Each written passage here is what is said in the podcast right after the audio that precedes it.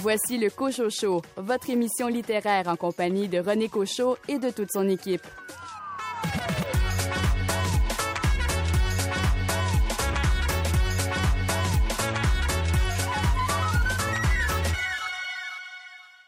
Les salons du livre reprennent vie. Celui de Trois-Rivières a accueilli 11 000 visiteurs. Le 34e salon de Trois-Rivières était en présentiel au grand soulagement et avec la grande joie de tout le monde.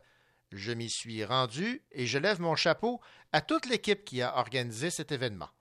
Ici René Cochot. Bienvenue à votre rendez-vous littéraire. Au sommaire de l'émission, des entrevues réalisées à Trois-Rivières avec Ghislain Tachereau, Maureen Martineau, Richard Sainte-Marie, Lily Boisvert et Jolène Ruet. Billy Robinson parle du recueil de nouvelles des histoires qui ont du chien, dans lequel on retrouve sa plume. Et pour m'accompagner, Caroline Tellier, de quel livre allez-vous nous parler? Je vous parle de Boire la mer, les yeux ouverts de Jean-Benoît Cloutier-Boucher, édité chez Sémaphore. Et de votre côté, Richard Millot? Cette semaine, je vous parle d'un recueil de nouvelles de Jean-Jacques Pelletier, assez évocateur, en marge de l'apocalypse. Bienvenue au Cojo Show.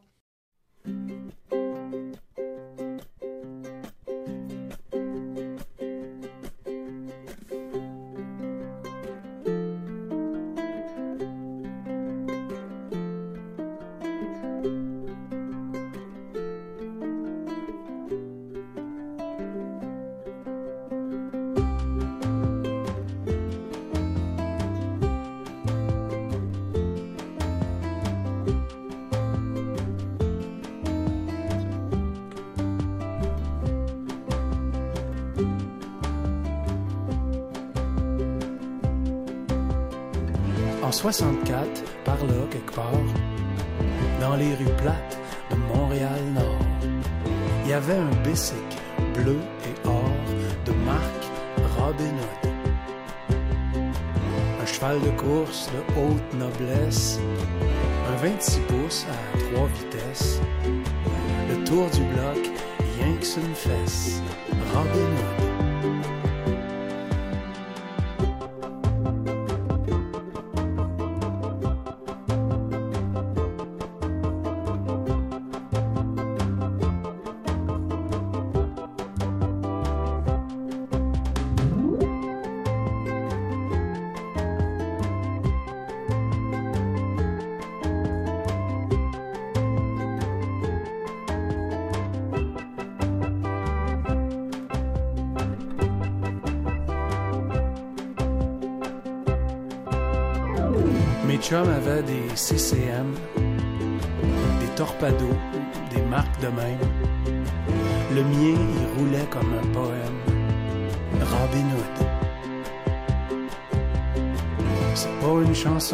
nostalgique, aucun message philosophique. C'était juste un crime de beau bicycle. Robin Hood. Mon Robin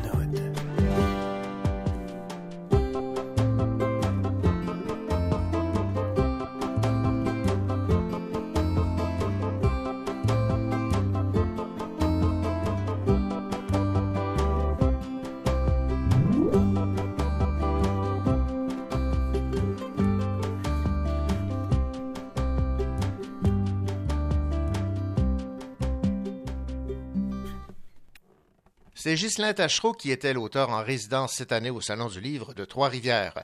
Ghislain Tachereau est écrivain, comédien, narrateur, réalisateur et éditeur.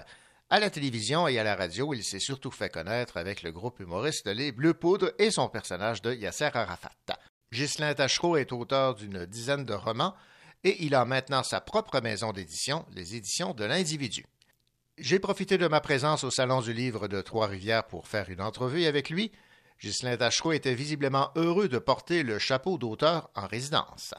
Oui, euh, mais mettons que ça faisait deux ans que j'attendais euh, la résurrection de ce titre-là parce que ben, sachant pas si j'allais être réinvité parce que euh, tout euh, est tombé à l'eau. Euh, j'étais invité comme écrivain en résidence, je me rappelle même plus si c'est 2020 hein, ça a commencé. Là.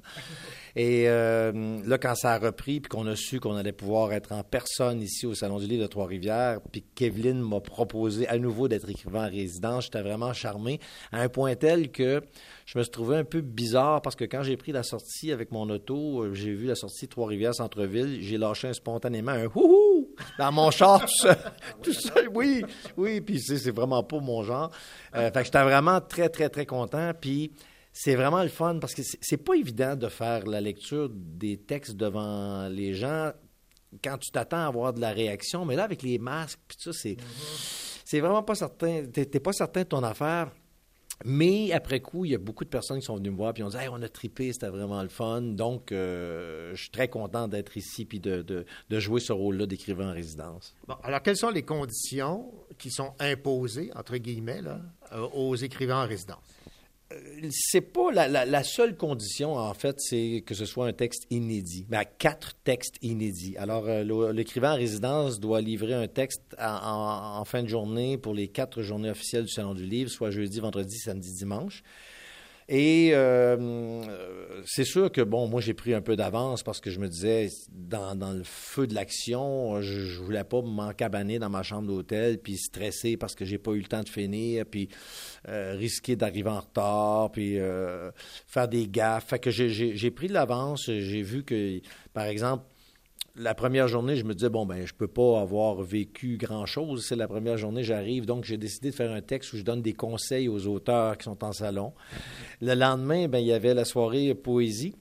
Donc, je me suis dit, ah, tiens, analysons un poème, euh, parce qu'on on dit souvent que la poésie est opaque. Alors là, je, me suis amusé à, analyser le poème, l'extraordinaire poème euh, Je voudrais être une larme pour naître dans tes yeux, vivre sur ta joue et mourir sur tes lèvres. Donc, c'est vraiment un poème ridicule. Là, je, l'ai décortiqué comme si j'étais un, grand, connaisseur de la poésie. Euh, là, ce soir, je me suis inspiré du thème euh, qui est la marge. Alors, j'ai brodé autour du, fait que je veux absolument être en marge, vivre en marge de la société. Et mon point de départ, ça a été une idée que j'ai eue pour une promo que j'ai faite pour mon dernier roman, une promo avec des vieilles images, des belles histoires des pays d'en haut. J'ai fait un petit doublage, puis dans le doublage, il y a un personnage qui dit, qui feuillette un journal, puis qui dit ah, c'est écrit dans le journal que euh, dorénavant, il va falloir porter un masque tout le temps, sauf à l'Halloween. et là, je me suis dit, ah, ça c'est drôle, je vais jouer la marginalité, mais à l'opposé carrément. Fait que j'ai brodé alentour de ça. Puis demain, ça risque de tourner autour. Euh, ben, oui, c'est ça. Demain, ce que je veux faire, c'est que je veux dire qu'est-ce que le livre, qu'est-ce que c'est qu'un livre? Fait que je vais broder un texte autour de, de, de ce, de ce thème-là qui est très vaste. Mais donc, je vais définir qu'est-ce que c'est qu'un livre avec un peu d'humour absurde toujours à travers ça. Il n'y avait pas de, thème imposé. Non, non, absolument, absolument pas. Il fallait se laisser, euh, se laisser euh, aller, euh, se laisser inspirer par ce qui se passait autour de nous. Puis, je trouvais ça le fun, par exemple, truc de poésie. tu sais, je peux même révéler, j'analyse ce long poème-là, puis là, je dis, ben, c'est-à-dire ce long poème-là, ce, drôle de poème-là. Puis je dis, euh, bon, ben là, maintenant, euh, il me reste dix ans avant d'être réinvité comme écrivain en résidence au prochain au Salon du Livre de Trois-Rivières. Puis je dis, ça me laissera amplement le temps d'étudier un vers, le un vers tiré d'un poème qui est triste, long et très plate. Et ce vers-là, c'est ça va bien aller. Donc, hier, j'ai terminé ça comme ça, puis euh, c'est bien trippant. Je, m'inspire de ce qui se passe, mais aussi de ce qui s'est passé. Euh, euh, tu sais, comme j'ai, tantôt, j'ai interpellé Yvan Godbout, puis je lui disais, je risque de, te, pas te citer, mais de te nommer à la fin de, mon texte à la cérémonie de clôture. Puis j'ai expliqué un peu le contexte, ce que, j'avais en tête, puis il m'a dit aucun problème, tu peux y aller. Ben, j'y avais payé un shooter hier au, coconut, ça m'a beaucoup aidé. ça aide toujours.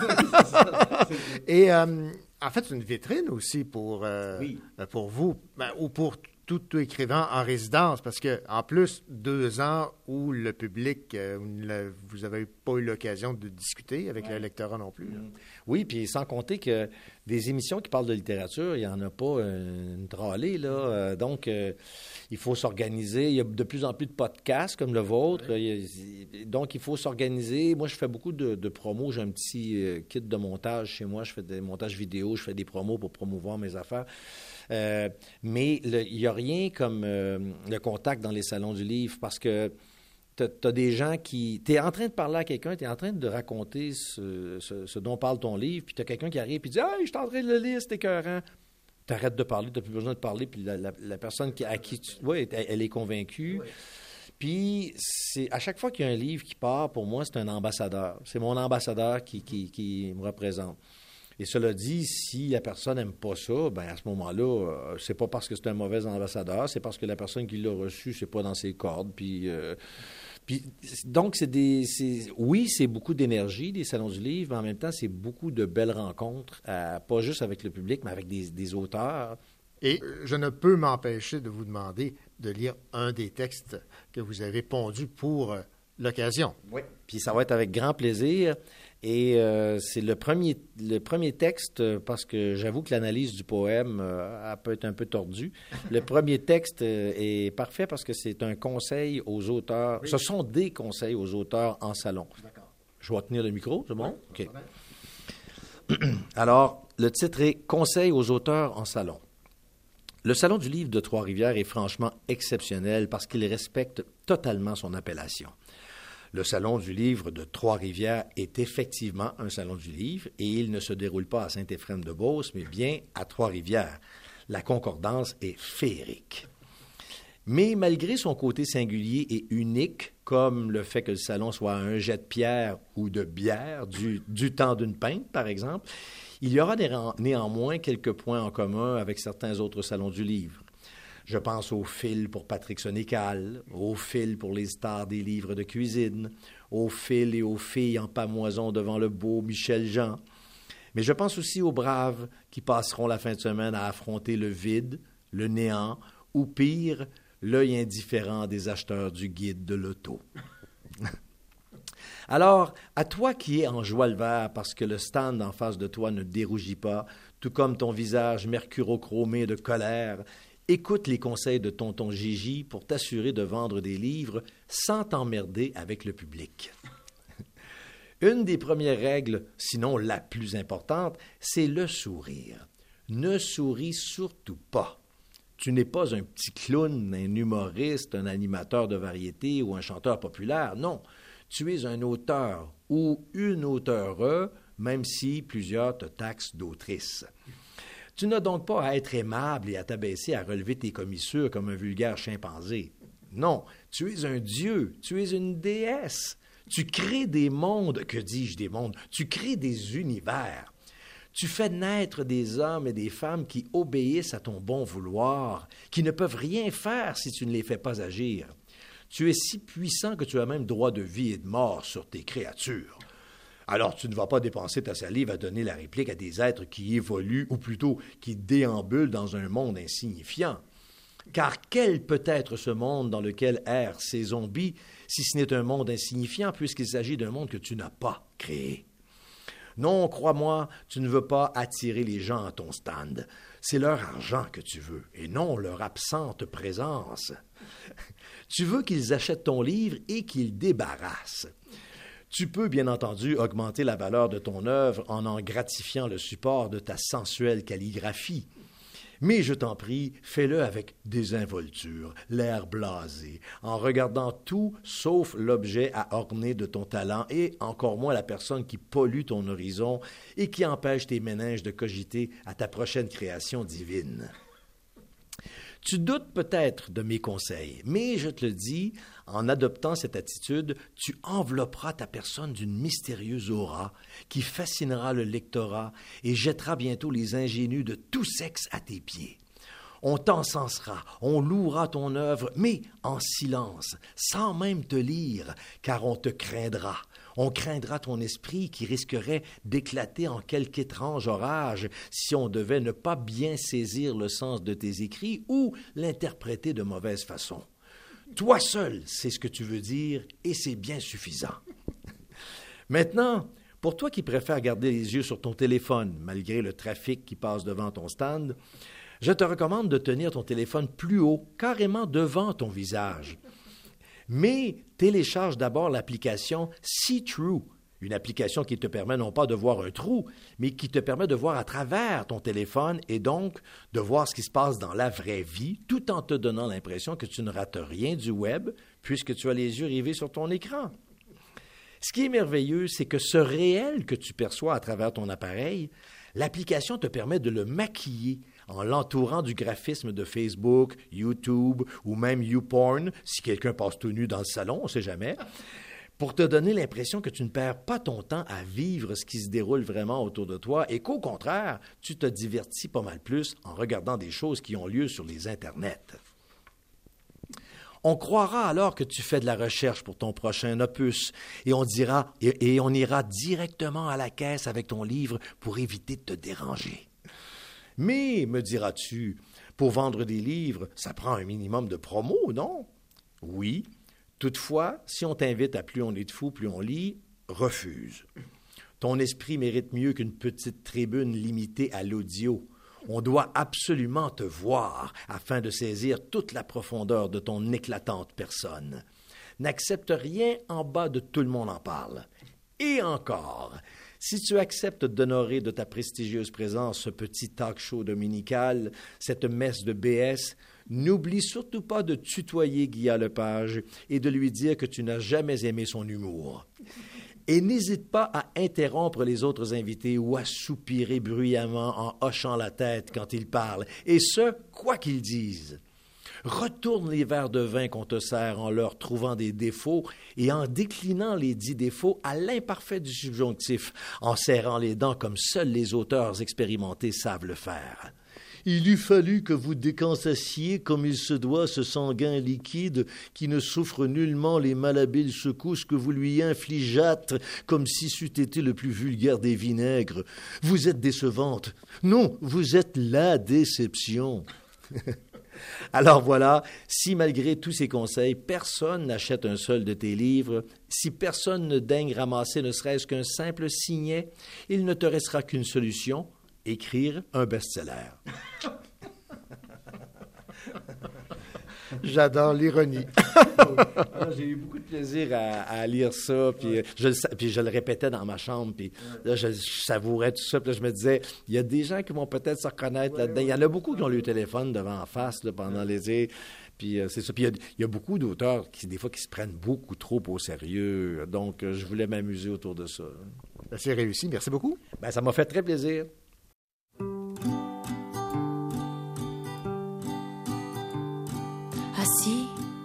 Table à cuisine, du petit trois et demi qu'on partage toi et deux. On est un peu serré, mais c'est pas grave parce qu'on s'aime un peu plus, un peu moins. Ça dépend des semaines. Je pourrais me perdre dans tes yeux. J'aurais même pas peur de pas retrouver mon chemin. Je partirais à guerre, rien que nous deux, contre le monde. Pas besoin de mitraillettes, juste nos cœurs qui grondent. Quand je me ferme les yeux, je nous vois sa galerie du chalet on se barre, puis on est vieux. Un verre de chin dans les mains, puis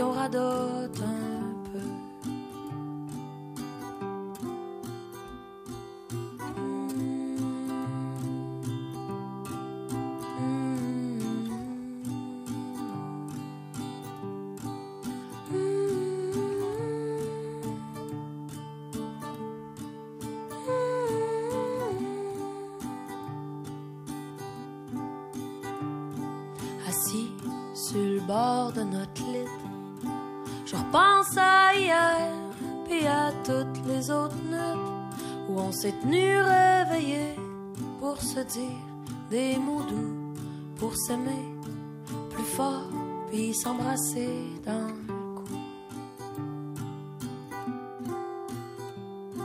Quand je me ferme les yeux, je nous vois, on a tellement bûché fort, on est passé à travers. A du bois dans le poêle, on gèlera pas cet hiver.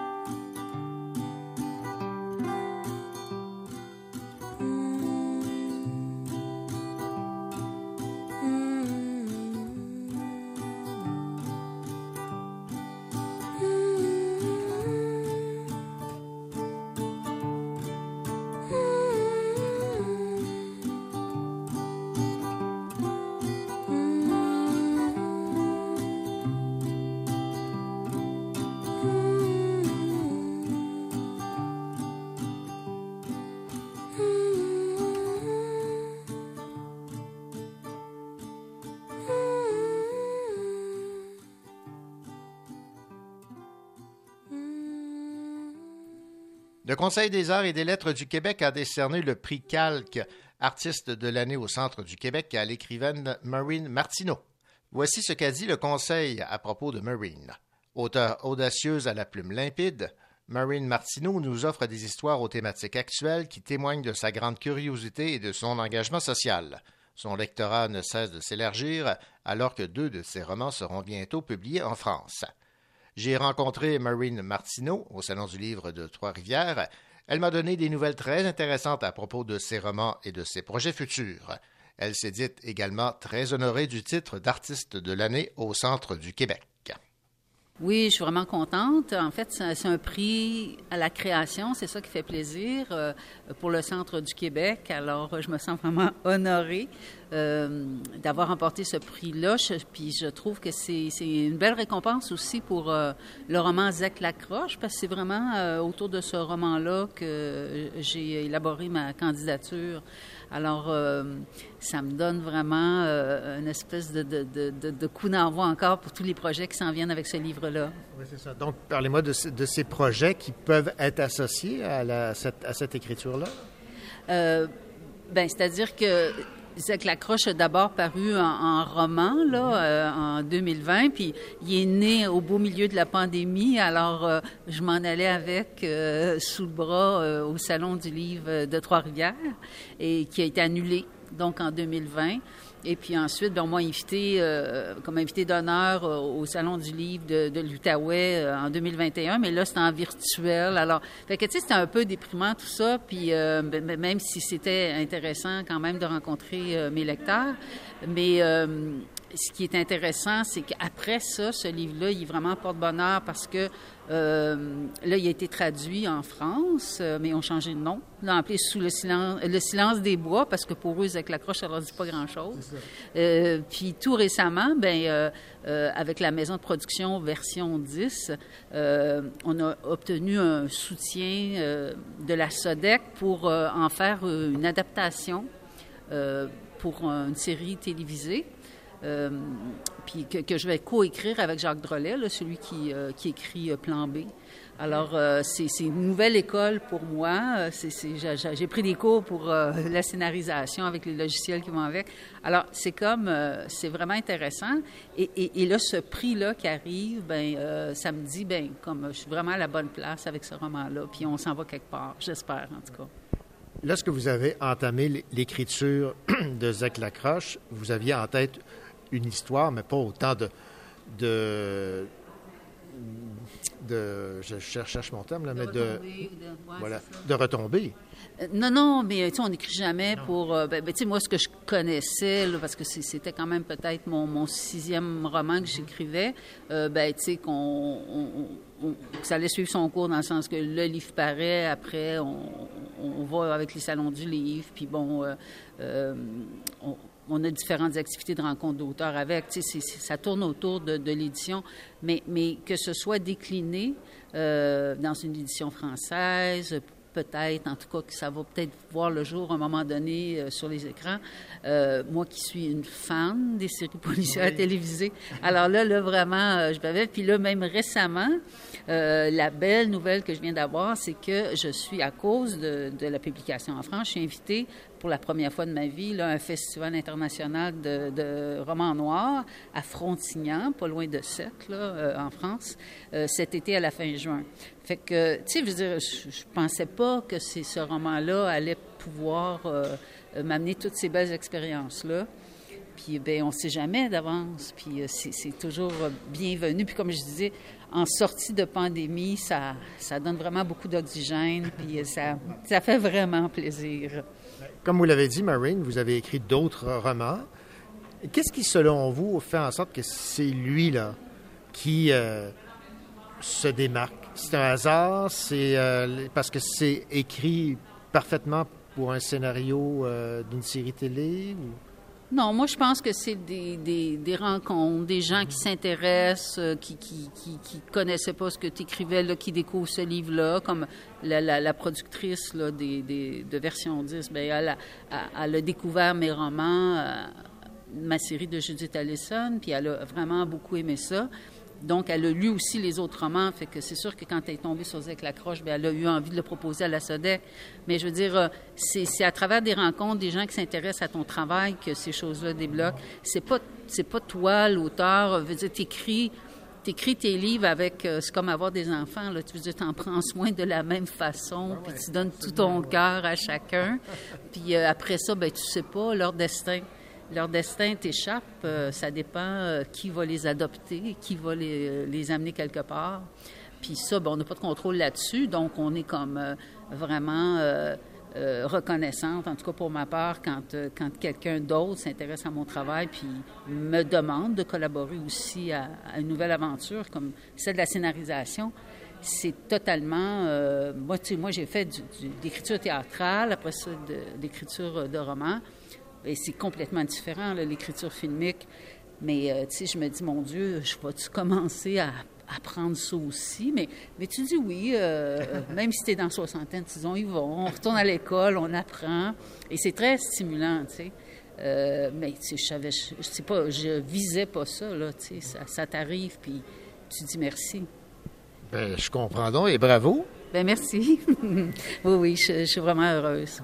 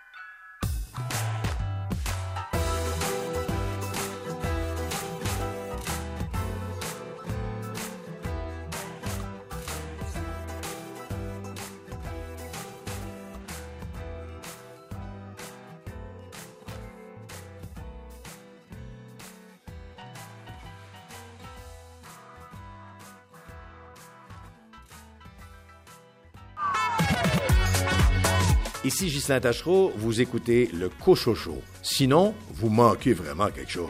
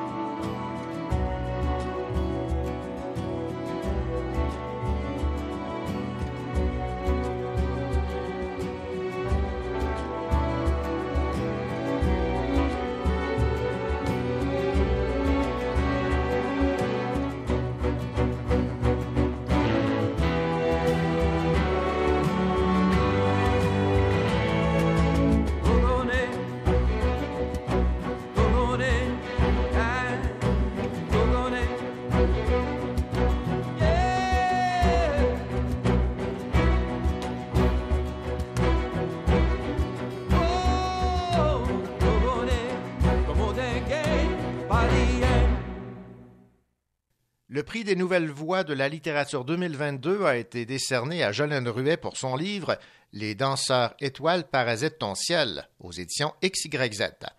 Ce roman au rythme surprenant et très efficace interpelle le lecteur avec ses variations de forme et sa narration au-dessus. L'auteur euh, s'est joué sur les doubles sens pour créer un univers clos qui s'ouvre peu à peu sur le monde, mais aussi sur l'intériorité du personnage.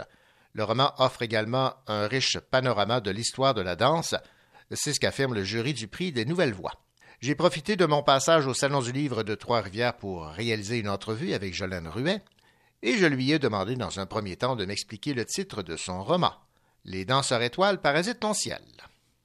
Ben, les danseurs étoiles, c'est c'est, euh, dans, la, notion très dense, alors euh, que ce soit danseur étoile, parce qu'il y a différents termes, là, je veux dire premier danseur, premier soliste, mais là, c'est vraiment pour l'aspect imagé avec ces constellations de danseurs étoiles qui hante le personnage principal parce que c'est son souhait le plus cher. C'est pas un rêve, c'est une aspiration de carrière de faire partie de ces gens-là, mais est-ce qu'elle en a les capacités? C'est là la grande question. Alors, c'est pour ça qu'il parasite son ciel. Et euh, d'où vous est venue euh, l'idée d'écrire ce roman? Vous m'expliquiez que ça partait de, de choses qui vous ont été dites. Oui, c'était ben, une rencontre avec une étudiante euh, à l'école de ballet. Puis elle avait compté. euh, parce que oui, on était plusieurs et il y avait quelqu'un qui avait posé une question un peu cliché sur le ballet. Puis il avait dit Ah, c'est-tu comme on le pense? Est-ce que les professeurs sont vraiment euh, difficiles et intransigeants Elle disait non, sauf une. Et j'ose croire qu'elle a pris sa retraite depuis l'anecdote, mais qui avait dit Attention, là, c'est- il y a de la grossophobie. Ils avaient tous donné une bonne classe, les élèves, et la professeure, en voulant les féliciter, elle avait dit qu'ils méritaient tous une crème en glace, sauf une qu'elle a pointée parce qu'elle trouvait qu'elle était trop grosse pour les standards du ballet. Et moi, ça m'avait marqué à l'époque parce que c'est quand même choquant comme anecdote. Et en même temps, j'ai zéro abordé les clichés du ballet pour ce roman-là, mais c'est simplement d'avoir associé crème glacée et danse classique. Ça pouvait plus se défaire de mon cerveau. Et quand j'ai moi-même travaillé au Dairy Queen de Schlager Maisonneuve, et que j'ai voulu parler de mon parcours post-scolaire, ben c'était là, c'était cristallisé. Je devais parler de, de ballet et de molle. D'accord. Mais euh, vous ne connaissiez pas nécessairement le, le- le monde Ah de la danse, là? Absolument rien, ou presque. Je veux dire, euh, j'étais vraiment des gens qui connaissent Casse-Noisette ou, mon Dieu, euh, Gisèle, euh, le, lac des Cygnes. Mais non, après ça, ça a été euh, une année complète de d'empirisme. J'ai pris des cours euh, parascolaires à l'école supérieure de ballet. Fait que j'ai eu ma base. Et même quand j'ai fait la réécriture du roman, je me suis réinscrite dans des cours. Puis c'est là que j'ai rencontré aussi celle qui a été ma conseillère en danse classique. Parce que, oh mon Dieu, pour l'anecdote, c'est parce qu'elle elle voulait savoir les backgrounds de chacun. Et là, quand j'ai dit que j'avais pris des cours à l'école supérieure, j'avais l'air vraiment bonne, mais après ça, j'étais facilement démasquée. Là. Je suis vraiment pas une ballerine. Euh, je dis tout le temps que je suis plus proche du mosh pit que du ballet. Là. On n'est pas dans le même type de danse. Je suis plus punk. Fait que, vu que je trouvais ça gênant qu'elle me replace tout le temps, ben à la prof, j'ai dit en passant, euh, ben c'est pour un roman. Ça te tente-tu de m'aider? Puis elle a dit, je- j'adore la littérature, j'embarque. Puis euh, même encore aujourd'hui, sur des projets actuels, euh, est encore, elle est encore avec moi. Puis ça a été beaucoup, c'était très, très euh, boulimique. Justement, je voulais être prunelle. Alors, Prunelle qui est vraiment geek aussi de l'histoire de la danse et des danseurs et des danseuses qui ont été marquantes. Mais j'ai lu sur les danseurs, d'écouter les documentaires, aller au ballet. Même quand j'étais partie en voyage à Londres, je suis allée euh, voir des ballets là-bas. Ça a été euh, vraiment une immersion, là. Et euh, cette intensité-là dans la- l'appropriation d'un d'un thème, c'est euh, c'est toujours le cas ou c'est vraiment pour l'écriture du livre que vous vous êtes autant investi? J'ai l'impression que hum, c'est ma base, sûrement pour me rassurer. Avec mon premier roman, ça parlait de Dolly Parton. Fait oui, j'ai cherché sur sa vie, mais la recherche était nettement moins exhaustive. Fait d'où le fait que mon prochain roman, on dirait que je l'appréhende parce que je me dis à quel niveau de recherche je veux aller cette fois-ci, genre mon mode de vie, le temps que je peux, et aussi l'importance euh, du sujet à, mêler justement euh, différentes thématiques qui n'ont pas nécessairement de, de lien avec les autres, jusqu'où il faut que j'aille pour euh, bien, bien l'utiliser. C'est drôle, au Salon du Livre, ils, ont abordé la question tout à l'heure, puis c'est vrai que moi, je suis peut-être du côté euh, plus de recherche que moins de recherche, mais est-ce que ça me nuit? Je sais pas, j'ai l'impression que plus on le maîtrise, plus on peut justement se laisser aller à l'intérieur euh, de ça. Parce que de toute façon, je me base toujours sur mon expérience personnelle puis mes émotions à moi. Je veux juste comme donner une autre couche aussi à, à mes textes comme ça. Et, et qu'est-ce qui vous a amené à l'écriture? Oh mon Dieu! Ben, c'est comme un. Mon Dieu, c'est, c'est- l'histoire de Prunelle, c'est de parler des, des chemins croches. Puis à la fois, je me dis que mon- à quel point mon chemin est croche, que c'est toujours la créativité qui est euh, le moteur de ma vie. Parce que quand j'étais jeune, c'est drôle. À mon premier lancement, Madame Mireille était là. Puis à- chez Madame Mireille, j'avais écrit des pièces de théâtre. J'étais en deuxième année primaire. Je faisais des pièces de théâtre, j'écrivais des poèmes. euh, ça a tout le temps été là, Mais j'ai fait beaucoup de théâtre, puis après, ben, l'école que j'ai faite, ce n'est pas l'école euh, supérieure de ballet, c'est l'école de l'humour.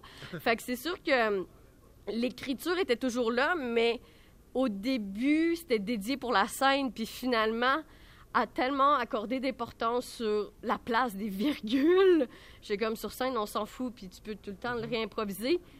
Mais j'ai préféré, euh, à ce moment-là de ma vie, de juste garder le texte, juste garder l'essentiel. Puis c'est encore, c'est encore là aujourd'hui, tu sais, justement, là, je travaille sur l'adaptation théâtrale des Danseurs étoiles. Fait que, tu sais, tout, tout se recoupe à un moment donné, mais je le réalise bien que c'est toujours là la base, c'est les mots. Donc, l'amour des mots et, partager ce- cette passion pour les mots. là. Ben oui, la communication, parce que je fais, je fais aussi de la radio, fait que c'est sûr que pour moi, j'écris comme. J'ai toujours le sentiment, après ça, à quel point c'est vrai de. Je parle comme j'écris, j'écris comme je parle, mais c'est clair que ça s'alimente. Et en même temps, je veux dire, la tradition euh, des contes, que ce soit oral, pour moi, justement, les, les mots, qu'ils soient oral ou écrit, ça reste, ça reste la même matière. Et euh, le fait d'avoir été consacré, de, recevoir un, prix, j'imagine que c'est un, un boost pour vous, là. Et ce qui est drôle, c'est que je, c'est elle qui a gagné la dernière fois ou l'avant-dernière fois, c'est Christine Beaulieu. Puis on est à la même école secondaire que moi. Puis dans le roman, tu sais, je fais référence à une espèce de Wall of Fame d'école secondaire. là. Dans le cas du livre, c'est les estacades. Mais moi, je suis allée à Chevigny et elle aussi, puis on est tous les deux sur le même mur. Puis à l'époque, je me dis, oh mon Dieu, euh, je- qu'est-ce que je fais là sur ce mur-là? Puis j'avoue, comme maintenant, à avoir eu euh, un prix en Mauricie, je me dis, Colin, tu sais, il prend de la valeur, mon portrait dans la- l'Agora. de mon école secondaire. Tout comme la, la- bon Dieu, comme la carrière de Christine Beaulieu aussi. Là, Je veux dire, c'est, fou parce que son nos portraits sont là depuis quand même un petit bout. fait que, que je trouve ça beau comment, co- comment ça évolue. Tu sais, c'est, toujours touchant, flatteur et, euh, mon Dieu, on rempli de reconnaissance, c'est les prix. Mais après ça, c'est de voir où c'est que ça nous mène par la suite. Comment, justement, comment rebondir là-dessus. Oui, ben c'est ça, j'allais vous demander, est-ce que ça, ça- indirectement, ça devient une pression supplémentaire pour la suite des choses, là? Ah ouais, oh mon Dieu, c'est la première affaire que j'ai dit en recevant le prix. Là, mais je me suis dit, hey, quoi, il a l'air, mon discours. Mais finalement, tout le monde l'a aimé. mais, euh, mais oui, parce que j'ai dit, mais j'ai la chienne. Parce que, parce que oui, mon Dieu, j'ai quel âge pour dire ça, mais j'ai déjà eu des reconnaissances par le passé, mais j'avais l'impression que c'était dû souvent à la nouveauté, comme relève. euh, justement espoir. euh, Puis en même temps, quand ça s'estompe, ces aspects-là, il reste quoi? Bien, il reste de travailler, il reste d'avoir saisi ces moments-là, puis de pouvoir comme les faire grandir avec nous, puis avec nos œuvres, puis notre travail. Fait que, fait que c'est un mélange de tout ça. là. Comment, euh, comment saisir la balle euh, au, au bon ou comment la saisir au loin? Je sais pas c'est quoi votre sport préféré. Là. On dirait que j'avais un référent de balle molle obscur. ouais. Donc, c'est donc, encourageant dans Ben le oui. sens, ah, vous allez continuer, là. Ah, ben ça, j'avais déjà pas le choix là, depuis, euh, depuis, depuis le premier roman. Parce que c'est drôle, c'est aussi. euh, Il y a- il y, a tellement. C'est tellement pas une autobiographie, justement, je suis pas ballerine, mais avoir eu des moments euh, très personnels qui sont dans, dans Les Danseurs Étoiles. Il y a un moment. Ah non, elle a été coupée cette scène-là, mais c'était au Carrefour Jeunesse Emploi. Et elle parlait avec une orientrice, euh, le personnage principal, mais moi, ça m'est déjà arrivé, tu sais, de jaser avec quelqu'un de carrière, puis elle m'avait dit, Jolène, vas-tu vraiment continuer l'écriture? Puis j'ai vraiment dit à Marie-Louise, elle s'appelait Marie-Louise, ben, j'ai décidé que l'écriture romanesque, c'est là que j'allais continuer. On dirait que depuis ce jour-là, c'était une espèce de point le final de là-dessus, on se stinera plus. Là. Ça, c'est ma base, puis après ça, je m'amuse où on va là où les choses vont bien. Mais je peux pas dévier de l'écriture romanesque. Très bien. Jolène Rouet, merci beaucoup et bravo donc pour ce prix des Nouvelles Voix de la littérature 2022 avec les danseurs étoiles Parasite ton ciel aux éditions XYZ. Merci. Hey, merci à toi.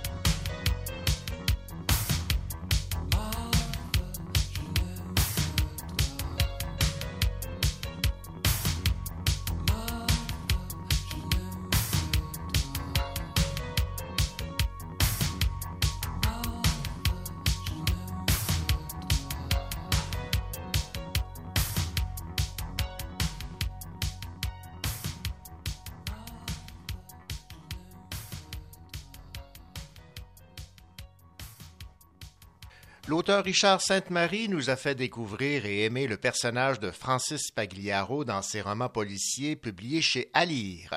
J'ai profité de sa présence au Salon du Livre de Trois-Rivières pour aborder cet enquêteur avec lui.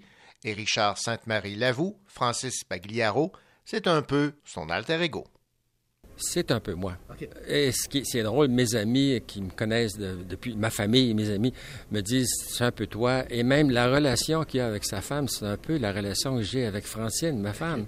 C'est c'est à ce point-là. Et je l'ai inventé, en fait, je me rappelle très bien consciemment de, quand j'ai commencé à, à l'inventer. Je me suis dit, je veux un policier qui est pas comme les autres des romans policiers stéréotypés. J'ai j'ai sou- souvent répété ça dans les interviews, mais c'est le sujet de la, chose. Euh, Quelqu'un qui boit, non, moi je veux pas qu'il boive. Je veux pas qu'il soit drogué, je veux pas que ce soit un ex-drogué, je veux qu'il aime sa femme, je veux qu'il soit honnête, philosophe. Moi j'aime la philosophie. Si j'avais 20 ans, je pense que j'étudierais en philosophie. J'aime la musique classique, donc il va aimer la musique classique, il va aimer Schubert comme moi. En fin de compte, à force de... Vous savez, quand on, invente un personnage, on ne le planifie pas pendant cinq ans, puis après on l'écrit. On l'invente à mesure de chaque livre. Ça veut dire qu'on le- on le connaît de plus en plus. C'est nous qui l'inventons, mais on le connaît de plus en plus, on le fabrique. Et vu que je voulais un personnage atypique, ben j'ai pris comme modèle mes, propres, euh, mes propres désirs, mes propres intentions. Alors, il, s'est mis à me ressembler. Naturellement, je je- j'enquête pas, mais été euh, animateur de radio pendant huit ans. Un animateur de radio, ça, questionne, ça questionne, ça interroge pas. C'est pas un interrogatoire de police, mais il y a, il y a quand même une relation euh, verbale entre deux individus qui, se ressemblent. Il y a, comme disait Robert Blondin dans l'interview, il y a une, relation de séduction. Euh, puis avec les policiers, c'est pareil, ils mettent le gars en confiance, euh, lui, euh, lui, lui dire aide-nous à t'aider, et tra- tranquillement créer une relation qui va faire que la, personne va enfin avouer. Alors, dans, mes romans, je me, je me- suis aussi inspiré de, mon court séjour comme animateur de radio et euh, savoir comment comment regarder la personne, comment euh, les silences et tout ça. C'est sûr dans les livres on voit pas ça là, mais c'est un- donc c'est un peu moi, c'est évident. Est-ce qu'un auteur peut développer un personnage qu'il n'aime pas? Parce que je serais surpris que vous n'aimiez pas le personnage de Francis. là. Ouais, je l'aime. Et j'aime- j'ai aimé aussi euh, mon personnage de- de- dans mon livre euh, de ton fils charmant et clarinettiste, qui était un autre personnage, euh, Marcel Banville, qui est un policier corrompu. Mais on peut pas le haïr. Même les lecteurs me disent, on n'arrive pas à le haïr. on essaye, parce que c'est un méchant, c'est un voyou. Quand il était ado, il était délinquant. Il est devenu flic, il est resté délinquant. Il fait des crimes et tout ça. Mais euh, il est du bon côté en, en apparence. Mais moi-même, j'arrive pas à, à, à l'haïr. Mais le, problème, c'est que si un auteur se met à haïr son personnage, qu'est-ce qu'il fait? Il fait mourir comme euh, Conan Doyle qui a fait mourir Sherlock Holmes. Il y a eu des émeutes à Londres. Alors, je ne sais pas comment... Et comme on parlait tout à l'heure, si si quelqu'un déteste son personnage et continue à l'utiliser dans des livres, à mon avis, ça devient des faux livres, comme il y a des faux tableaux. Des faux livres faits par le, vrai euh, écrivain, mais c'est malhonnête. Et euh, le personnage que vous avez créé de, de Francis, son, son identité, sa personnalité, sa profondeur se développe. là. Absolument. Comme on- on, l'a- on l'apprend à mesure qu'on le fabrique. Et euh, des fois, par, par exemple, dans le dernier livre qui est entre les mains de, de- de mon éditeur, euh, il m'a fait des remarques que je, pourrais en rajouter. C'est comme c'est ton livre, tu fais ce que tu veux. Mais des fois, tu pourrais développer plus ta tendance à couper court. C'est vrai, moi, j'ai de la misère à faire long. Euh, j'ai toujours, je fais trop confiance au lecteur, je dis pas tout. Je me dis, ben, le lecteur, il va, comprendre. Mais des fois, c'est bien d'expliquer ou d'ajouter. Alors là, j'ai revu mon, livre en entier en, regardant. J'ai dit, ben où je pourrais euh, améliorer ça? Il me dit, ben c'est toi, tu, verras bien. Alors, je, l'ai relu, en- puis chaque fois que j'avais un personnage, j'ai dit, bon, qu'est-ce que je peux développer? à- à- à- Alors, des trucs qui sont un peu, je dirais pas des, des bulles en dehors de l'histoire, faut pas, faut pas s'éloigner du récit, mais des trucs qui vont nous faire connaître plus le personnage ou nous le faire aimer davantage. Des fois, c'est une phrase où euh, j'ai un personnage, par exemple, un, ten- un tenancier de, bar qui est un, ex-légionnaire de la Légion étrangère. Bien, j'en ai rajouté sur ce personnage-là euh, qui nous font euh, qui nous font aimer. Et des fois, c'est deux paragraphes, mais c'est assez pour que le lecteur, lui, le connaisse plus. Et là, c'est- à l'infini. On pourrait, on pourrait continuer à l'infini. Dans le cas de, de- Francis, vous l'avez décrit donc comme, que- comme quelqu'un de, de droit, d'honnête, qui ne consomme pas, qui ne boit pas, qui aime sa femme, qui aime la musique, qui est mélomane. En même temps, est-ce que vous seriez tenté de le faire dévier une fois ou deux? Oui, ben justement, souvent, même des gens chez Alire me disaient il est trop parfait, il faudra bien que tu trou- tu y trouves un défaut. Mais moi, je n'aimais pas beaucoup l'idée, mais dans justement euh, dans le dans Stigmate, Oui. mon, mon dernier, là, il était un peu impatient, Pagliaro. Il, il en a un peu, il est un peu tanné de la police. Même euh, euh, Norbert Spener me dit, écoute, es-tu en train de, es en train de se préparer à la retraite? Est-ce que tu vas, tu vas arrêter d'écrire sur lui? Non, mais c'est vrai que j'y ai pas rajouté des défauts parce que je voulais pas faire ça, vu qu'il me ressemble, puis que j'en ai pas. mais j'ai- je me, je me suis dit, bon, était un peu exaspéré. Euh, La vie de flic, euh, rendu à 55, 56, euh, ça fait un bout, là. Puis il y a un peu d'exaspération, beaucoup de critiques sur le travail de police. Et, euh, alors j'espère que ça va plaire. Ça, euh, en tout cas, ça va peut-être l'humaniser, parce que ça se peut pas qu'un homme soit parfait. euh, non. Donc, la, la- la question ne se pose même pas. Francis ne disparaîtra pas des écrans radars, parce qu'il y a certains auteurs qui euh, vont dans d'autres univers ou décident de mettre fin à, l'existence de, leur personnage. Euh, Ouais, non, non, il est là pour rester, c'est sûr. Il va revenir dans une prochaine. euh, dans le prochain, il est là dans quelques pages seulement. Donc, c'est un tueur à gages qui, qui est le euh, personnage principal. Pagliaro fait une apparition, comme au cinéma, une apparition, caméo. un caméo, on a dit, ouais. Mais euh, non, il il va être là pour rester. Mais en même temps, je caresse beaucoup d'autres projets. Par exemple, euh, il y a un projet avec Pagliaro où euh, il prendrait sa retraite mais qui continuerait à travailler. Euh, légalement ou non, on verra. Il y, a, il y a ce projet-là. Mais il y a un autre projet aussi qui est très difficile. Mon frère Antoine est mort il y a quelques mois. Et je dis souvent, puis c'est pas une blague, si je racontais sa vie exacte, on ne me croirait pas. On penserait que j'ai trop d'imagination. Alors j'essaie, de son vivant, on, en a- parlé, de, ramasser des, euh, des- souvenirs de lui, puis d'en faire une, histoire. Euh, il écrivait beaucoup dans des carnets. Quand j'ai fait l'in- l'inventaire de ses biens, c'est une boîte de carton. Il y a à peu près 40 carnets de toutes dimensions. Oui, mais je pensais trouver là-dedans des, des- des trésors, mais il n'y en a pas. Ça fait que je vais être obligé de faire comme je fais. Je vais être obligé de l'inventer, mais à partir de mes souvenirs euh, de, sa vie. euh, de- c'est- c'est- vraiment, c'est abracadabra. Mais ça ne serait pas un roman policier, ça serait un roman, euh, un roman blanc.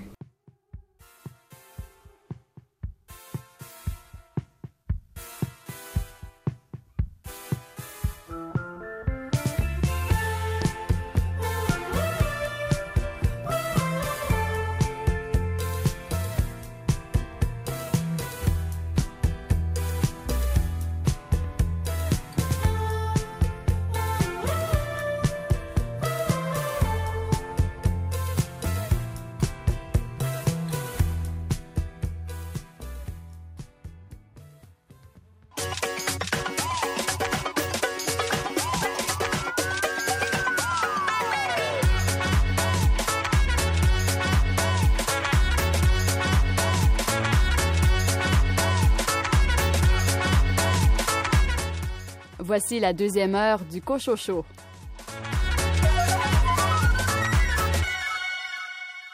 Au sommaire de cette deuxième partie d'émission, une entrevue avec Lily Boisvert à propos de son roman Match.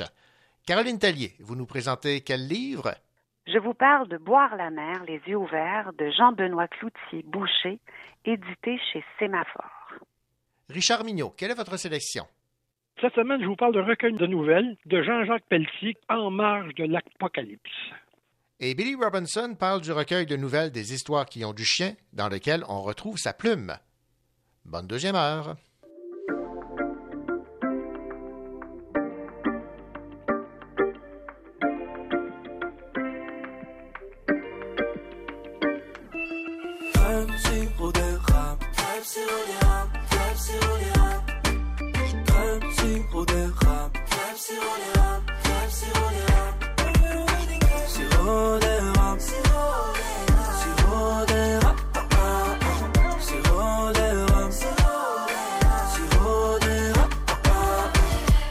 Racines sont françaises, pourtant je suis québécois. Un petit peu de sang irlandais, peut-être même iroquois. Les saveurs des cultures, partage-le-moi. Si je pouvais, j'aimerais tout le monde à la fois. Je veux goûter à tous les plats. Apéritif bruschetta. Mon pull-up c'est comme un coup d'état. Mais du genre smoothie vendetta. J'ai fait mon pain, j'étais la vache, j'ai tué le cochon. J'ai pris ton amertume et j'en ai fait les cornichons. Labourer le game, j'en fais ma vocation. Mais find yourself, je ferai pas de partage de location. Au départ, on vient tous du même spot. On se nourrit, c'est du strict minimum. Puis on a mangé des champignons et quelqu'un a charmé Cendrillon. yeah. Quelque part dans le nord-est de l'Amérique, un petit garçon venant du Québec. Avec du son des anciens continents. Quand on chassait le mammouth pour rester vivant. J'aime quand c'est trop bon à se du sixième étage. Quand y en a pour tout le monde, ça fait jamais mal. J'ai été élevé au crêpes sirop d'érable. Paul Breton bar de vache. Crêpes sirop d'érable. Crêpes sirop d'érable. Crêpes sirop d'érable. Crêpes sirop d'érable. Crêpes sirop d'érable. Crêpes sirop d'érable. Sirop d'érable.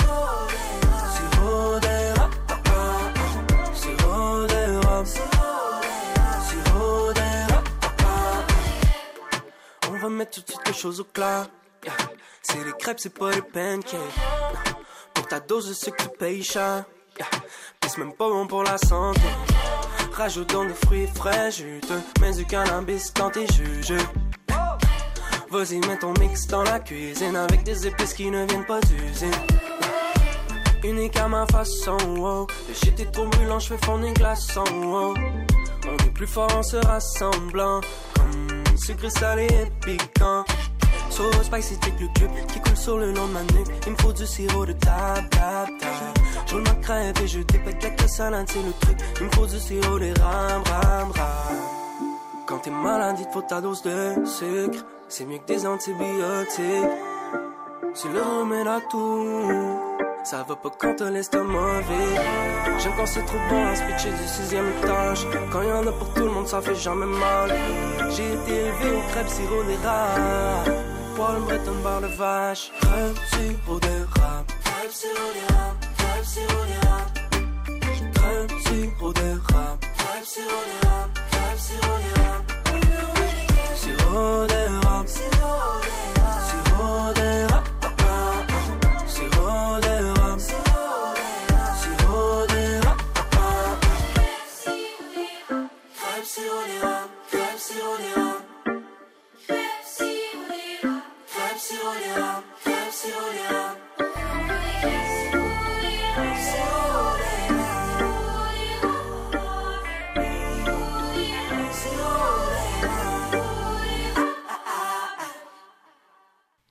La journaliste et animatrice Lily Boisvert aborde dans son roman Match une relation amoureuse toxique.